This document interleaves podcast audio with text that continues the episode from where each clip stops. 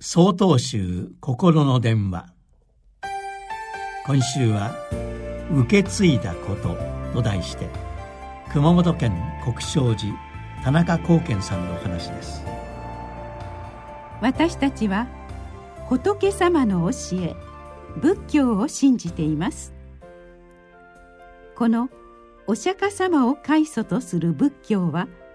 無数の人々によって信じられ非常に長い時間と多くの国々を超え現代に生きる私たちまで伝えられてきました。私たちはお釈迦様とその教えを信じることによって日々心安らかに暮らすことができます。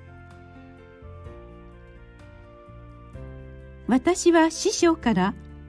仏教と自分をよりどころにしてまっすぐに歩いていくことの大切さを教わりました。そしてそのためにはまず姿勢と呼吸と心を整えて静かに座り南無釈迦牟尼仏とお唱えすることが大切だと教わりました。南無釈迦牟尼仏と心を込めてお唱えすることによって揺るぎのない信仰と安らぎが生まれまっすぐに歩いていくことができるようになるのです。実際に日々お寺の本堂や仏壇の前で南無釈迦牟尼仏とお唱えしていると自分の中に「人を思いやる気持ちや感謝の思いが生まれてきます。これは自分のみならず全世界をも豊かにしていく教えの実践なのだと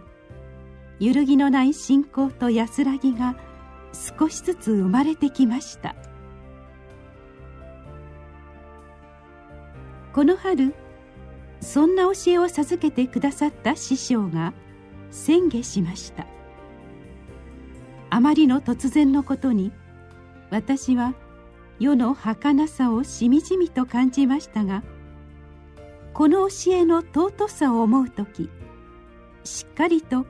次の世代に引き継いでいかねばならないと心新たに歩き始めたところです。日々仏壇に納められている仏様とご先祖様の前で体と心をまっすぐにして南無釈迦牟尼仏とお唱えすることは誰にでも簡単にできます。ぜひ皆様も体と心をまっすぐにして両手を合わせ南無釈迦牟尼仏とお唱えしてみてはいかがでしょうか。